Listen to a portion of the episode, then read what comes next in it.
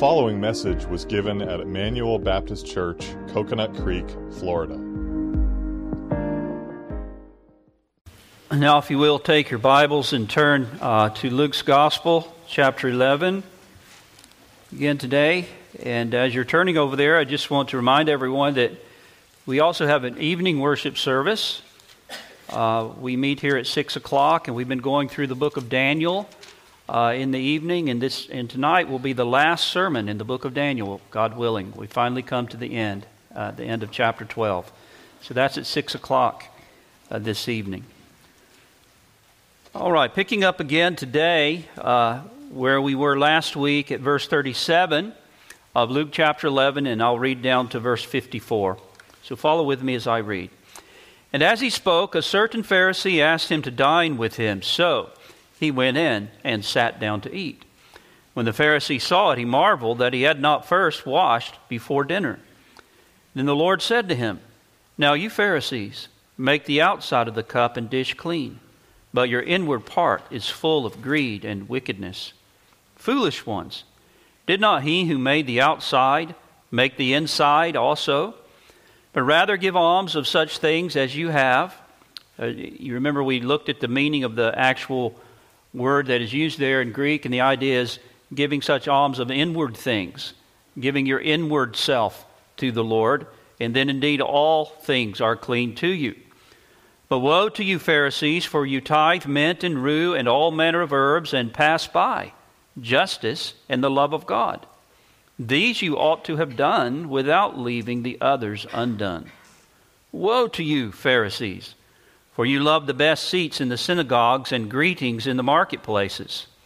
Woe to you, scribes and Pharisees, hypocrites! For you are like graves which are not seen, and the men who walk over them are not aware of them. Then one of the lawyers answered and said to him, Teacher, by saying these things, you reproach us also. And he said, Woe to you also, lawyers, for you load men with burdens hard to bear and you yourselves do not touch the burdens with one of your fingers. Woe to you, for you build the tombs of the prophets, and your fathers killed them. In fact, you bear witness that you approve the deeds of your fathers, for they indeed killed them, and you build their tombs. Therefore, the wisdom of God also said, I will send them prophets and apostles, and some of them they will kill and persecute, that the blood of all the prophets which was shed from the foundation of the world may be required of this generation. From the blood of Abel to the blood of Zechariah, who perished between the altar and the temple. Yes, I say to you, it shall be required of this generation. Woe to you, lawyers, for you have taken away the key of knowledge. You did not enter in yourselves, and those who were entering you in you hindered. And as he said these things to them, the scribes and the Pharisees began to assail him vehemently and to cross examine him about many things, lying in wait for him and seeking to catch him in something he might say that they might accuse him. Let's pray. Our Father, we thank you for your word this morning, and as we come, we are very much uh, uh, conscious of our great need of your Holy Spirit to come upon the preached word. Help us to understand it, to understand its relevance and its application to each of our lives here today. May you be glorified. May your, your church be sanctified. And may the lost be converted. We pray it in Jesus' name. Amen. the prodigal son, uh, the parable of the prodigal son is probably one of my favorite parables, and I imagine it's probably the, uh, the favorite parable of many of us uh, here today who, have, who know something about the parables of, their, of our Lord. And usually, when we think about the parable of the prodigal son, and often when it's preached, the focus is on the prodigal uh, who left home, the rebellious son who left home and he lived a life of sin and debauchery. But then, when his party life had left him in a state of uh, destitution and misery, he came to himself and he repented and he returned home, and the father freely forgave him and received him with open arms and threw a big party to receive him. But remember, in the parable, that father had two sons, and both of them were wayward, just in different ways. The other son remained home, doing his duty, serving his father, but not serving him with a heart of love and from the heart, but with a kind of mercenary, self righteous spirit, believing that he deserved and had earned whatever he had. And so he was angry when the father received and forgave his profligate, undeserving brother and threw a party for him. It upset him. He was angry about it. Well, remember the context of that parable. The scribes and Pharisees had been criticizing the Lord Jesus for receiving sinners and eating with them, and the elder son in the parable is intended to be a picture of them. And really, in some ways, that's really the main thrust of the parable. Now, both sons, you see, in that parable were wayward. Someone has put it this way one son was lawless, the other was legalistic. The conduct of one was disgraceful, the conduct of the other was graceless. However, it was the prodigal who repented and found mercy. The other son, who felt deserving, remained outside. And it reminds us again of the saying that I mentioned last week that sin has slain its thousands, but self righteousness has slain its tens of thousands. It also reminds us that one can look very good on the outside and still be terribly wrong on the inside. Well, as we return this morning to where we left off in our study of the Gospel of Luke, we come again for a second time to these strong words Jesus spoke to the Pharisees and then to their allies, the lawyers. Now, when it mentions lawyers, do not think about trial lawyers or something like that, but these were the theologians, the doctors of the law, uh, the, the doctors of theology he's referring to there. Now, the Pharisees, as we saw last week, just to review, I'm going to give some review to bring us up to date. I remind you that they were a social and religious party in Israel during the time of our Lord, who in fact represented the best and the most conservative of the religious parties in Israel at that time. In fact, in the minds of many people uh, of the time, the Pharisees were the good guys. They put great emphasis on seeking to be moral and upright in their behavior and on keeping God's law and the oral traditions that had been handed down by the fathers. They had a major part in the organizing and the functioning of the synagogues where the people would gather together to study the scriptures and to worship. They were the chief proponents of a strong, biblically based uh, education. They also protested against the corruption of religion. And unlike uh, the, the, Sadducees, as I ex- explained to you last week, who were kind of the theological liberals of the time, unlike the Sadducees, the Pharisees believed in the resurrection of the body and angels, the final judgment, and so on. They were the theological conservatives. They were generally considered to be the most holy people in Israel. They were the good people, one might have thought.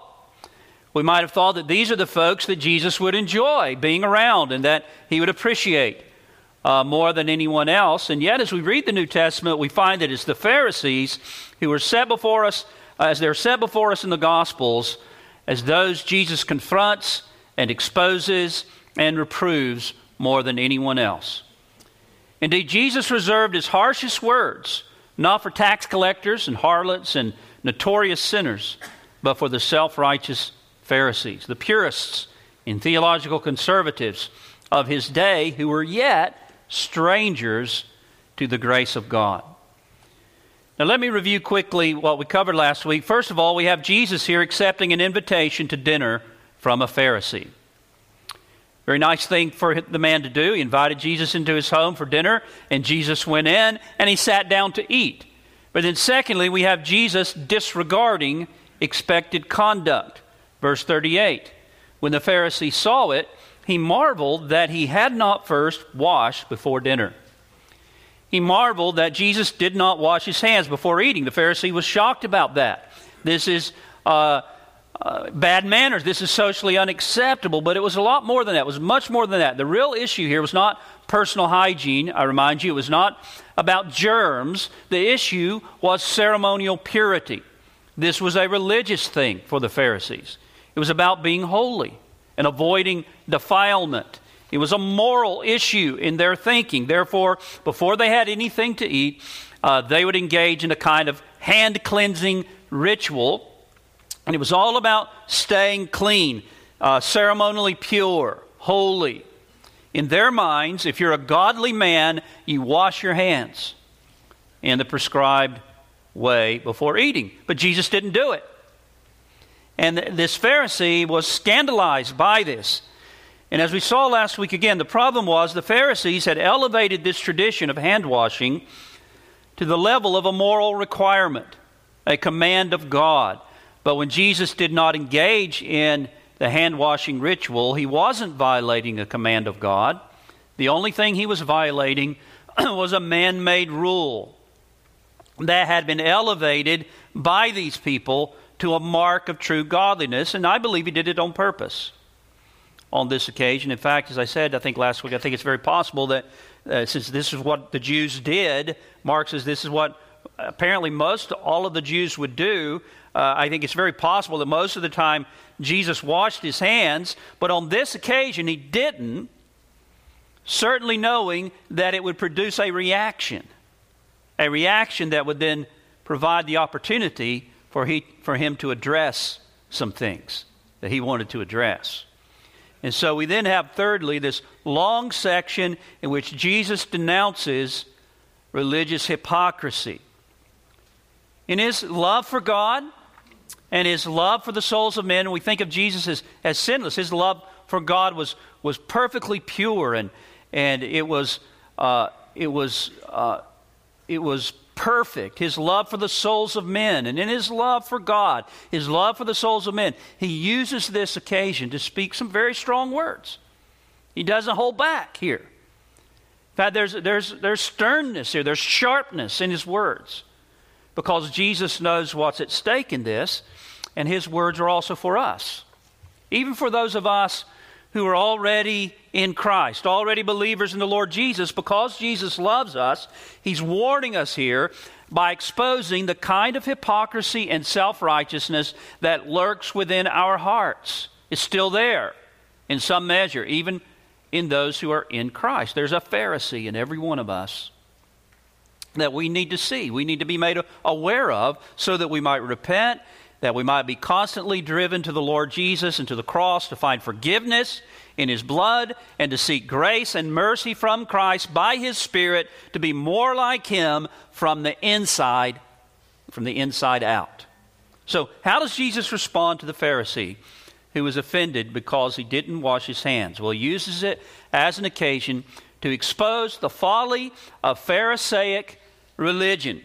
Now, we didn't have time last, last week to cover all the issues that Jesus addresses and all the woes that he pronounces. And so we come back to this this morning. And again, as I, as I said last week, as we look at these things, let us make it our prayer Lord, search me and try me and see if there be any wicked way in me. Show me, Lord, the various ways that I may be guilty of being like the Pharisees. Jesus makes four specific criticisms of the Pharisees in verses 39 to 44, and then down to verse 52, he follows with three specific criticisms of the lawyers. Now, last week we only had time to consider the first one. So, as we pick back up with this today, remember here is our question How can I know when I'm being a hypocrite? Or how can I know when, I, when or when am I like the Pharisees? What are the marks of Pharisaic religion? The first one, which we opened up last time, was when I'm more concerned with outward appearances than I am with the inward condition of my heart. In verses 39 to 41, Jesus reproved the Pharisees for being very concerned about outward behavior and outward appearances while neglecting the state of their hearts. And this is the state of your heart that is most important. 1 Samuel 16 7. For the Lord does not see as man sees, for man looks at the outward appearance, but the Lord looks at the heart. Now, that was last week. We opened all of that up in some detail.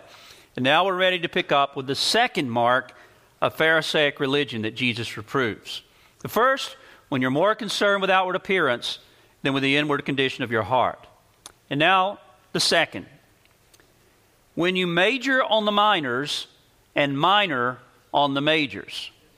When you major on the minors and minor on the majors, or perhaps we could put it this way when I'm very concerned, very strict, and perhaps even extreme when it comes to religious acts or practices or issues that are relatively minor, but those things that are much more weighty and much more important are completely neglected.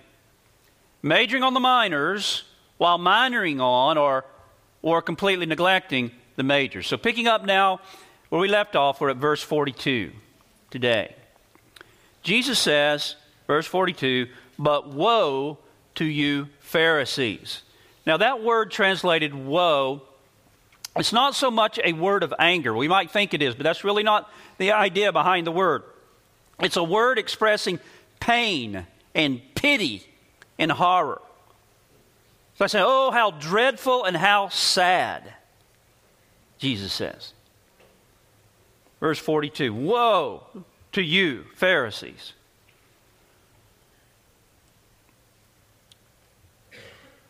For you tithe mint and rue and all manner of herbs, and pass by justice and the love of God. These you ought to have done without leaving the others undone. Notice, first of all, what the Pharisees did. For you tithe mint and rue and all manner of herbs. Now, the, the Pharisees were great sticklers when it came to tithing. Now, tithing was something commanded in the Old Testament. Members of the covenant community were to give one tenth of their income and their produce or their produce to support the worship in the work of God's house, and I believe that principle is still an applicable principle today. And the Pharisees were very committed to this. They were so conscientious about this, we might even say they carried it to a bit of an extreme. They extended their tithing even to a, a, include a tenth of the smallest herbs in their gardens. They made a big deal about getting it right when it comes to tithing. That's what they did. But then notice, secondly, what they neglected. Jesus says, You tithe mint and rue and all manner of herbs and pass by justice. That has to do with our relationships with our fellow man and love of God. While focusing, you see, on this relatively minor duty of tithing and being very precise, very detailed in obeying it, even to an extreme, they con- completely neglected what was hugely more important treating others justly and love for God. And certainly, loving God and loving others is much more important than tithing. So, why be so obsessed with tithing and so concerned to get it right, even down to the smallest herbs in your garden, while you have no, no, no such great concern about truly loving God or about how you treat other people? Jesus then said, These tithing you ought to have done. Nothing wrong with tithing. It's good to tithe. You should tithe. God commands you to tithe. These you ought to have done without leaving the others undone. You see, the problem is they were majoring on the minors while completely neglecting the majors, and this so often happens. Sadly, it's, it's so common even among church going people. Here's a brother, here's brother so and so. Maybe he's very concerned about tithing or something. Let's, let's try to make it more to home here. He's very concerned about attending a good church, a reformed church. 1689, Reformed Baptist, all the way down the line.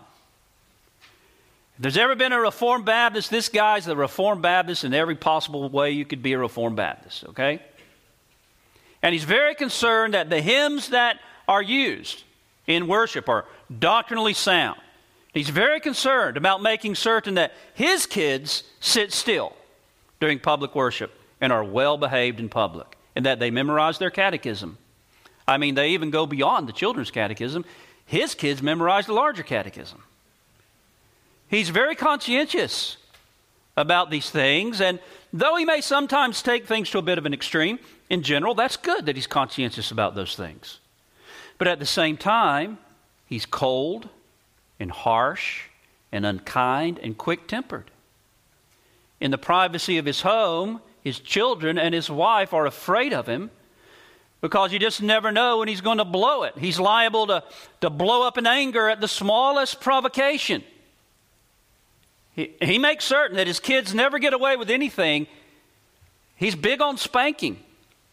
And indeed, spanking is important, it has its place, but there also seems to be no compassion, very little affection in his relationships with his children, with his family, very little mercy.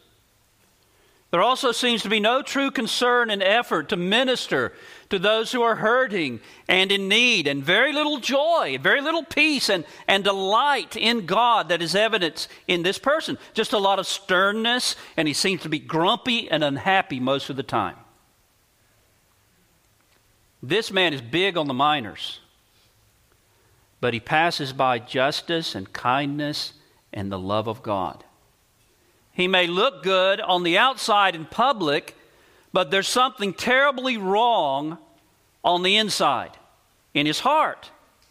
You see this sometimes in churches when there's a big fight or split between people, or even the whole church over some very minor thing. You, you, find this division between two people, or even in a church, you think, man, it must be something really, really important, like the doctrine of justification by faith, or, or you know, something like that and you find out, no, it has to do with the color of the carpet in the church.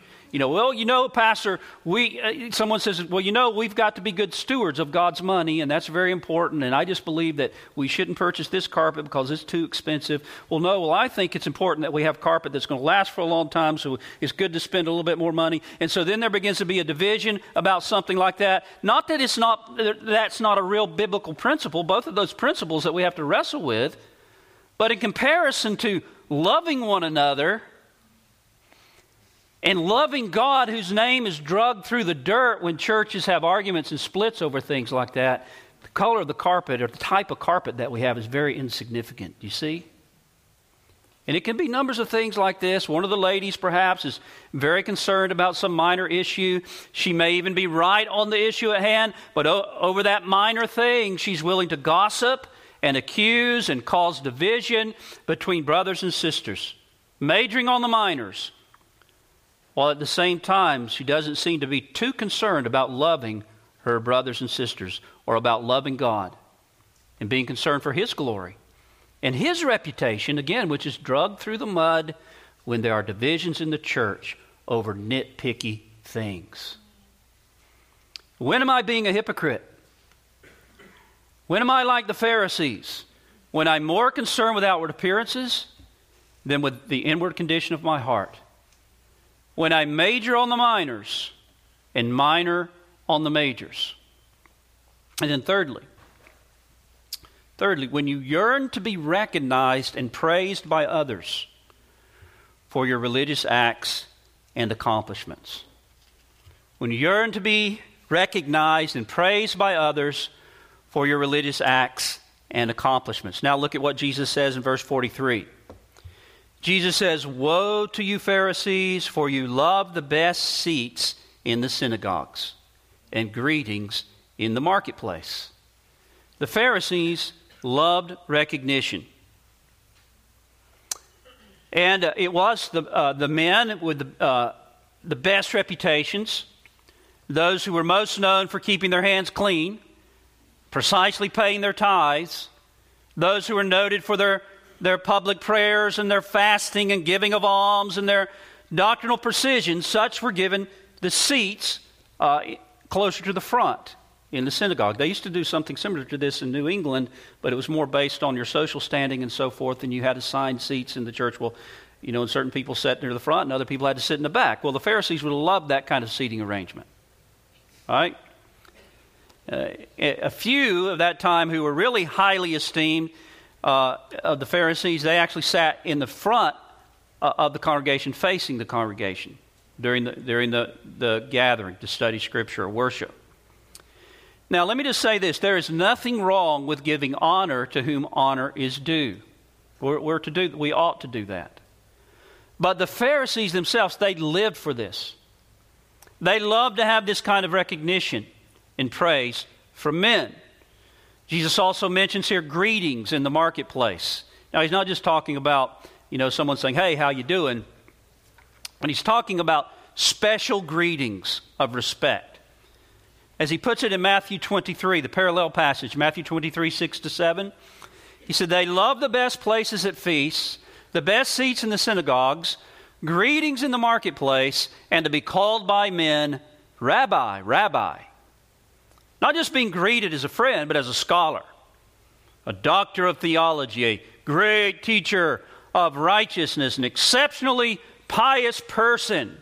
They loved this. They were driven in their piety by this secret longing, you see, to be praised by men. Jesus puts his finger right on it. It's a sickening thing, really.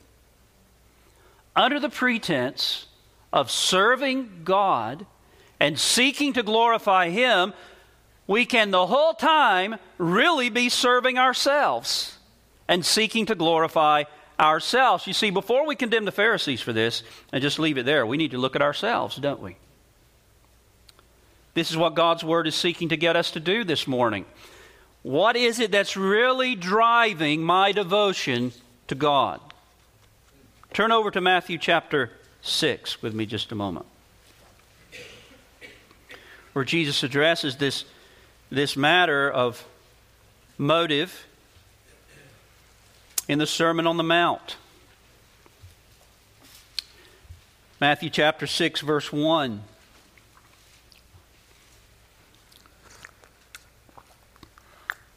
And Jesus says, Take heed.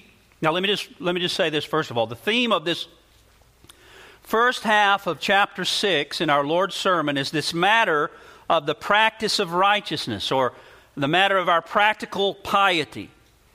And certainly, as you read this, it's obvious he's thinking of the, the kind of Pharisaic religion he goes after back in our text. When he says here in verse 1, Take heed that you do not do your charitable deeds, or another rendering that has strong uh, support is, Take heed that you do not your righteousness. You'll find that translation before men, to be seen of them. Otherwise, you have no reward from your Father in heaven. The New American Standard has it Beware of practicing your righteousness before men to be noticed by them. It's also been translated Beware of practicing your piety before men to be seen of them. So that's really the theme of the, the first half of, of this chapter. It focuses on this matter of our deeds of devotion and spiritual discipline. And he uses the example, three examples. He uses the example of giving, verses 2 to 4, which we would call an expression of our devotion to God, and then prayer, verses 5 to 15, and fasting, uh, verses 16 to 18, which are both expressions of devotion but also are disciplines of the Christian life. And so, Jesus, in this context, he's talking about our deeds of religious devotion and discipline, those practices, okay, by which spiritual life is expressed and by which it's sustained. Now, he's not talking about how spiritual life is acquired. Giving, praying, fasting, any other form of devotion or, or good deeds or good works can never give us spiritual life. Spiritual life is the sovereign gift of God by the regenerating work of the Holy Spirit. I must be born of the Spirit and be united by faith to Jesus Christ. As Jesus said in John 11 25, He who believes in me, though he were dead, yet shall he live. You see, you can give alms and you can pray and you can discipline your physical appetites until you are nothing but skin and bones, but it will never give you spiritual life. You'll find just like Martin Luther did and George Whitefield did before they actually came to understand the gospel and to believe the gospel, uh, they, that none of those things can give life, none of them can give peace with God. Those men prayed, they fasted, they performed good works to the point of exhaustion. Both of them about killed themselves trying to come into fellowship with God and to be saved by their works, but they discovered that life and peace and salvation doesn't come by these things. Life comes by looking as a lost sinner to the Son of God by faith in Him alone. As Scripture says, Look to me, all the ends of the earth, and be saved. But though spiritual life is given as a free gift of God's grace, through faith in Jesus Christ, as He is freely offered to us in the gospel, that spiritual life is sustained and it is nourished uh, by practical disciplines, practical disciplines of prayer and so on, and it's also expressed by giving. and by other acts of righteousness. And, but here's the problem even unregenerate, spiritually dead people can perform outward acts of righteousness. And that was the problem with the Pharisees. They gave, they prayed, they fasted, and all of the rest, but they were spiritually dead. And nothing they did was out of out of a faith given confidence in the mercy and grace of God given to them in the gospel through Christ, or looking at the old covenant uh, revelation of the gospel pointing to Christ. Nothing that they did was out of that, that confidence of acceptance with God, not on the basis of their works, but on the basis of what God had done in His grace for them. And none of it was as, out of a desire for God's praise and God's glory and out of true love for God in their heart. It was all done to glorify themselves. They did their righteousness to be seen of men. Now, we need to be careful here. If we're going to interpret this properly, Jesus says, Do not practice your piety before men. But if you look at the text, he doesn't stop there. You see, there is a sense in which we are to be concerned to live righteously before men. And we have to understand Jesus here in a way that's consistent with everything that the Bible teaches and everything else that Jesus says. says. Indeed, what he just said just a few verses over in the previous chapter, in chapter 5. You remember chapter 5, verse 16, Jesus said, Let your light so shine, what? Before men, that they may see your good works and glorify your Father in heaven. But then here he says, Take heed that you do not your righteousness before men. Now, is there a contradiction here? No, but we have to, we have to finish the statement. We have to interpret it as well in light of uh, the full teaching of Scripture. He says, Take heed that you do not do your righteousness before men to be seen of them. Or we could translate it with a view toward being looked at, gazed upon by them. Uh, the idea is with a view toward attracting their attention and their applause. You see, the issue here is motive. Motive. Jesus in our text back in Luke and also here in Matthew is not teaching that it's wrong to perform deeds of righteousness in a context where someone might see us. I mean, if, we, if you were to understand it that way, your conscience would be tied up in knots all the time. And you'd probably think, I guess I better go live in Egypt somewhere in a cave and stay away from mankind, right? No, he's not, he's not teaching wrong to perform deeds of righteousness where someone might see them or that we must only do righteous deeds in secret. And he's not condemning the fact that men know that we have spiritual life by seeing it, uh, this expressed in our outward lives. No, we are to let our light shine before men that they may see our good works and glorify our Father in heaven. We are to be concerned to bring glory to our Father. But you see, that's the issue. Our concern is not to be bringing glory to ourselves. And when it is, I'm being a Pharisee. You see, that's the issue. What's your real motive? To bring glory to God or to bring glory to yourself? If we turn back to our text in Luke, verse 43 of chapter 11, this is what Jesus is exposing here. Woe to you, Pharisees, for you love the best seats in the synagogue and greetings in the marketplaces. That was the dominant motivation of their hearts the desire for recognition, the desire to be looked up to, the desire to be praised by men. And Jesus is telling us that the real test of who you really are, the real test of the reality and the quality of your relationship to God is not merely what you do, it also has to do with why you do it. Your motives. It's very searching, isn't it? It's supposed to be. supposed to be. Jesus wants us to see the Pharisee that's lurking within, within every one of us, that we might be humbled, that we might see how desperately we need Him, His blood to cleanse us from our wickedness how much we need to be born again and changed on the inside by His Spirit, and how much we need His Spirit to work in us, to help us, to mortify these evil desires and these motives that, that war against our souls. Jesus spoke in another place of the Pharisees sounding a trumpet whenever they did a charitable deed. We sometimes use the language of tooting your own horn. It probably came from that.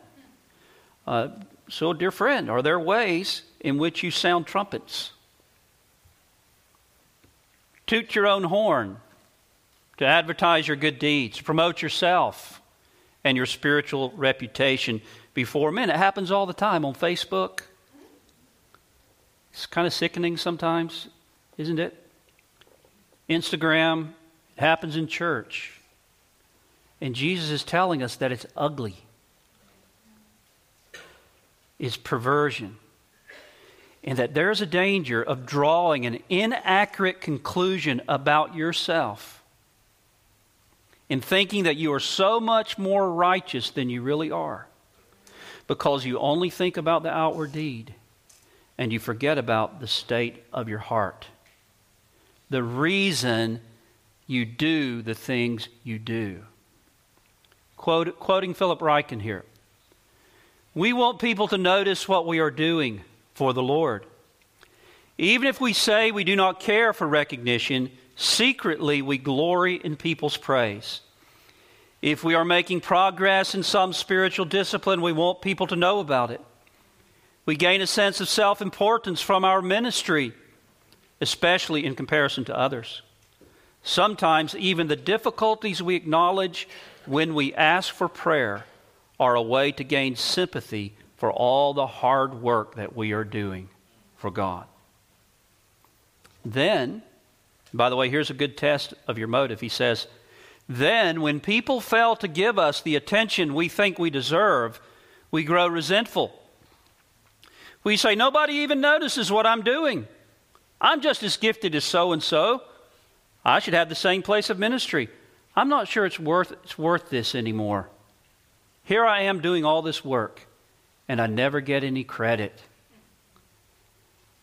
And Ryken goes on to point out Jesus shows us a different way to live. He teaches us to be faithful in service, to take the lowest place, to give other people credit, to make our sacrifices in secret, to wait patiently for Him to put us in the positions where we belong. Brothers and sisters, Jesus teaches us to live this way because this is the way He lived. And true holiness is becoming more and more like Him. When am I like a Pharisee? When I'm more concerned with outward appearances than with the inward condition of my heart. When I major on the mi- uh, minors and minor on the majors. When I yearn to be recognized and praised by others for my righteous deeds and accomplishments. And then, fourthly, and this is as far as we're going to get this morning, God willing, we'll look at what Jesus says to the, the lawyers next time. But fourthly, I'm like a Pharisee. You're like a Pharisee. I'm like a Pharisee. When your religious hypocrisy, though you attempt to carefully conceal it, has a defiling influence on others around you.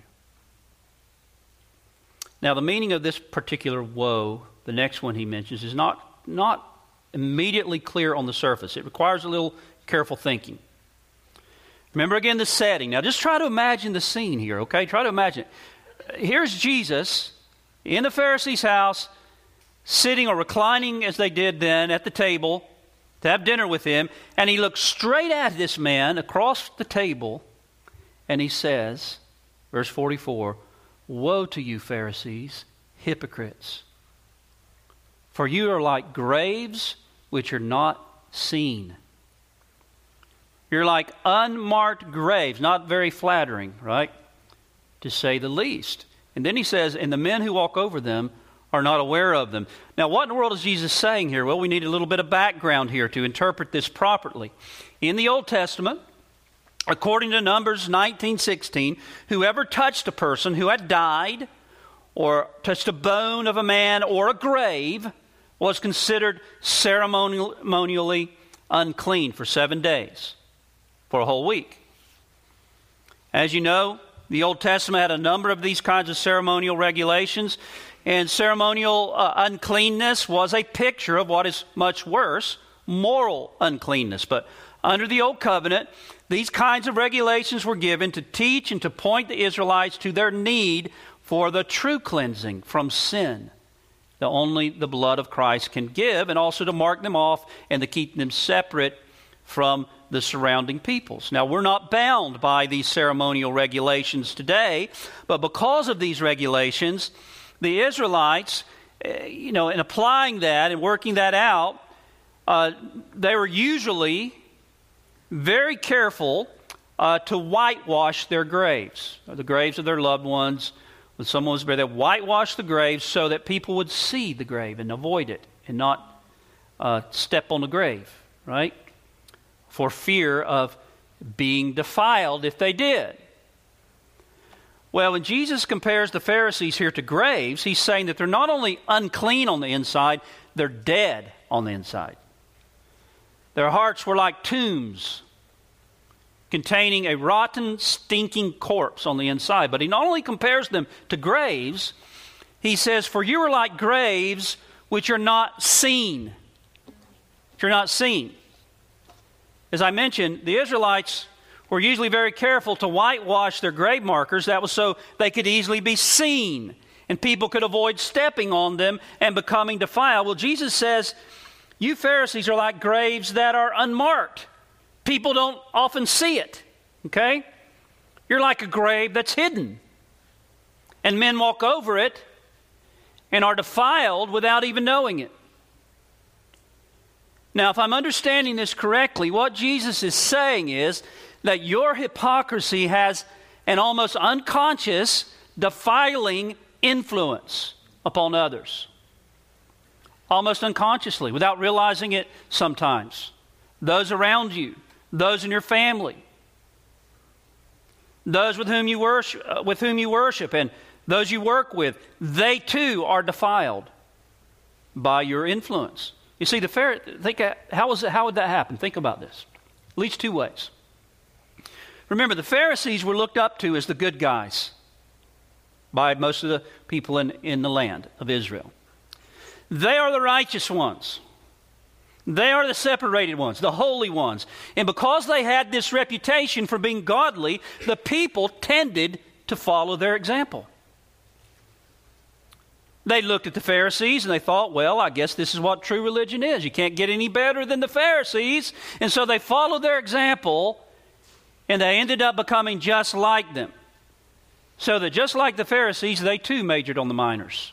They too were satisfied to appear righteous on the outside without any deep concern about the inside. Satisfied to engage in outward religious practices when there was no reality in their hearts, no humility, no repentance, no self uh, despairing trust in God's mercy alone as their only hope, no kindness and love for God or for others. That was some, but there were others, okay, others in Israel. And perhaps there were more like this. That's one way that their influence was defiling, but there's another way. There were others in Israel, no doubt some of those who were a little more savvy, okay, a little more observant, a little more uh, perceptive. And for them, the example of the Pharisees made them cynical. Cynical. Turned them against the Bible hardened them with an attitude that said, if this is what it means to follow God, I don't want nothing of it. These were people who, who could see through it, you know. They could see through the hypocrisy of it all. And, brothers and sisters, there are a lot of people like that out in the world today. They once attended church, perhaps, for a good while. Perhaps they were raised in a Christian family even made a profession of faith at some point in their lives. But so much of the kind of Christianity that they were exposed to, whether it was in their home or in the church, was of a Pharisaic kind, and they could see through it and were turned off and sickened by it, and they left the church and have become hardened to the gospel. Now, I'm not saying that it's right for them to reject Christianity or to reject the gospel. It's not right for anyone to turn away from Jesus Christ because of the hypocrisy of some of those who claim to be his followers. No, people will fail you and they will disappoint you, but people are not Christ. Right? So there's no real excuse for rejecting Christ. However, at the same time, Pharisees in the church and a Pharisaic spirit in the home often have a defiling influence and are used by the devil to drive people away and to keep them away from the Lord Jesus.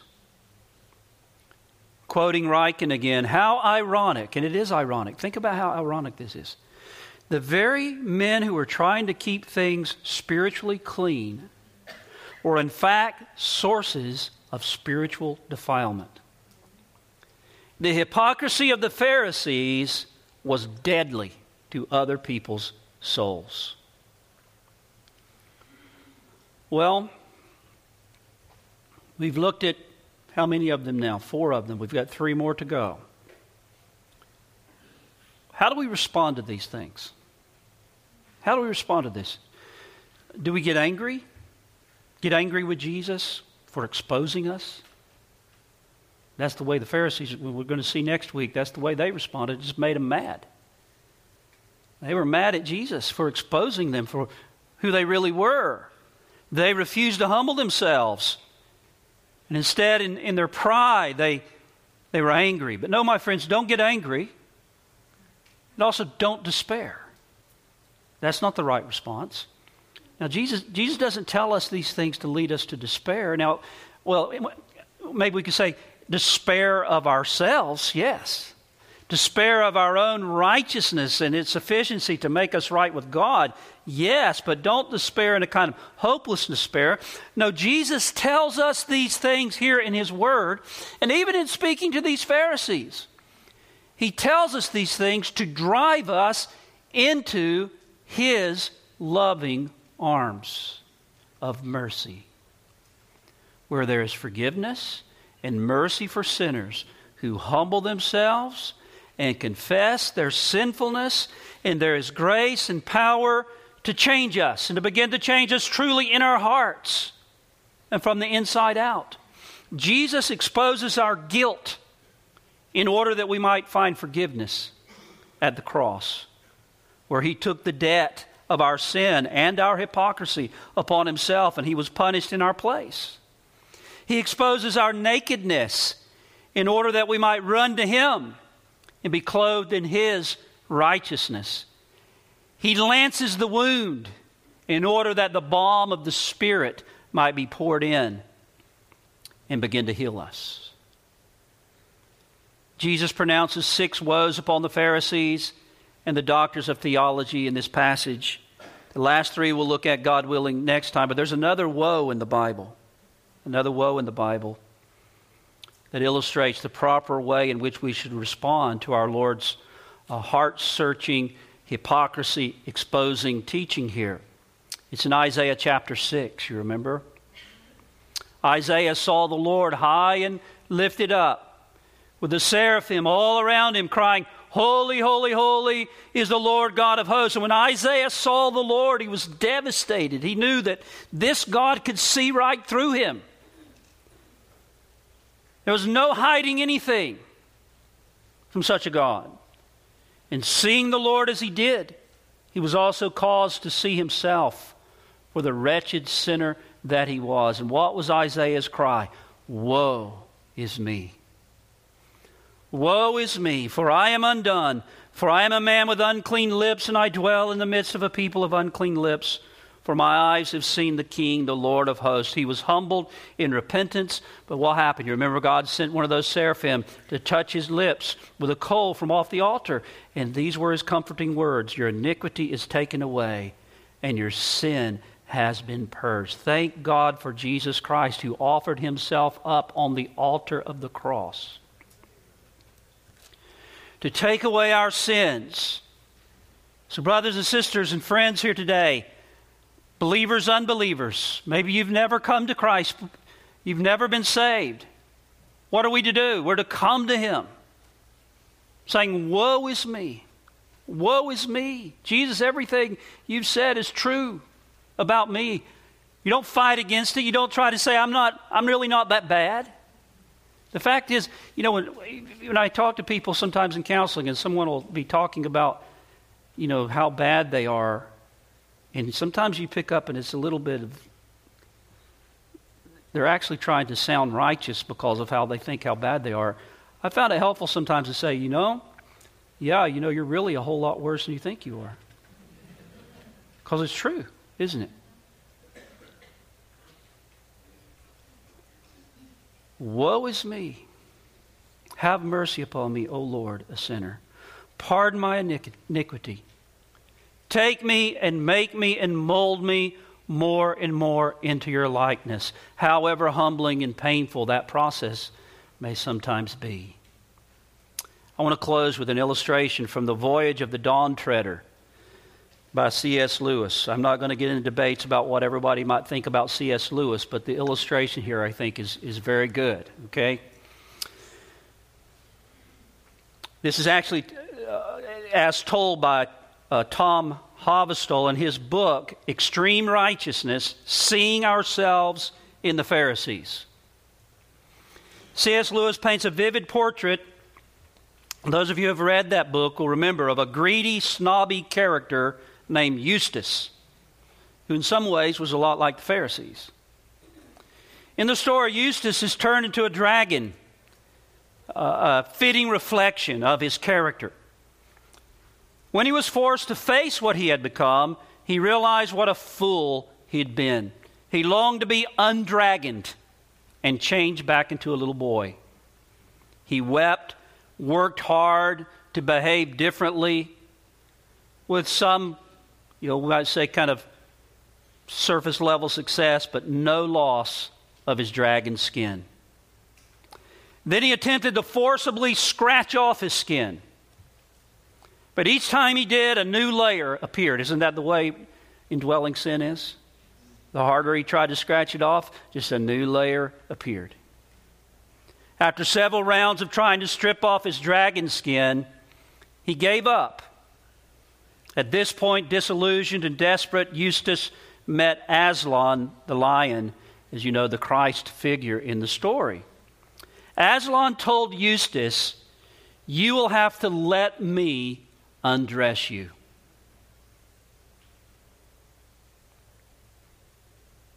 The fearful boy slash dragon watched in fear.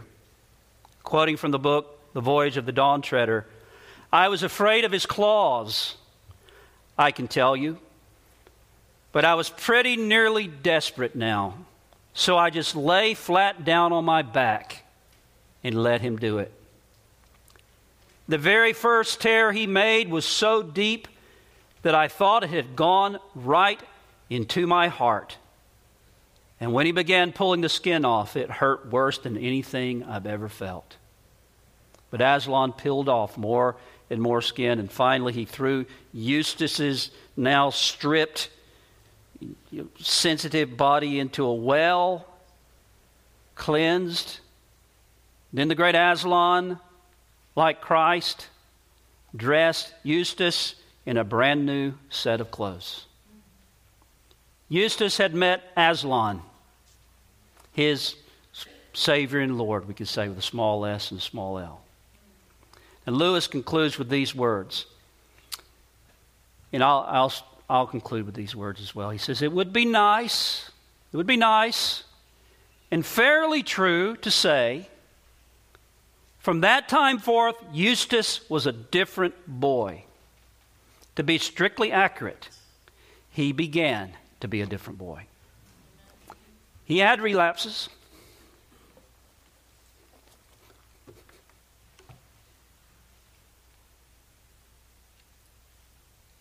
there were still many days when he could be very tiresome. But most of those I shall not notice. The cure had begun. That's what Christ does. For those who receive his rebukes, humble themselves, repent, and run to him for mercy. May God bless his word. Let's pray together. Our Father, we thank you today for the searching words of our Lord. And we pray that you would continue to search us as we continue, should the Lord tarry in the weeks to come, to work our way through this portion of your holy word. We pray that your word will do its work in every single one of us according to the need of each one. And we ask it in Jesus' name. Amen. We hope you were edified by this message. For additional sermons, as well as information on giving to the ministry of Emmanuel Baptist Church and on our current building project, you can visit us online at ebcfl.org. That's ebcfl.org.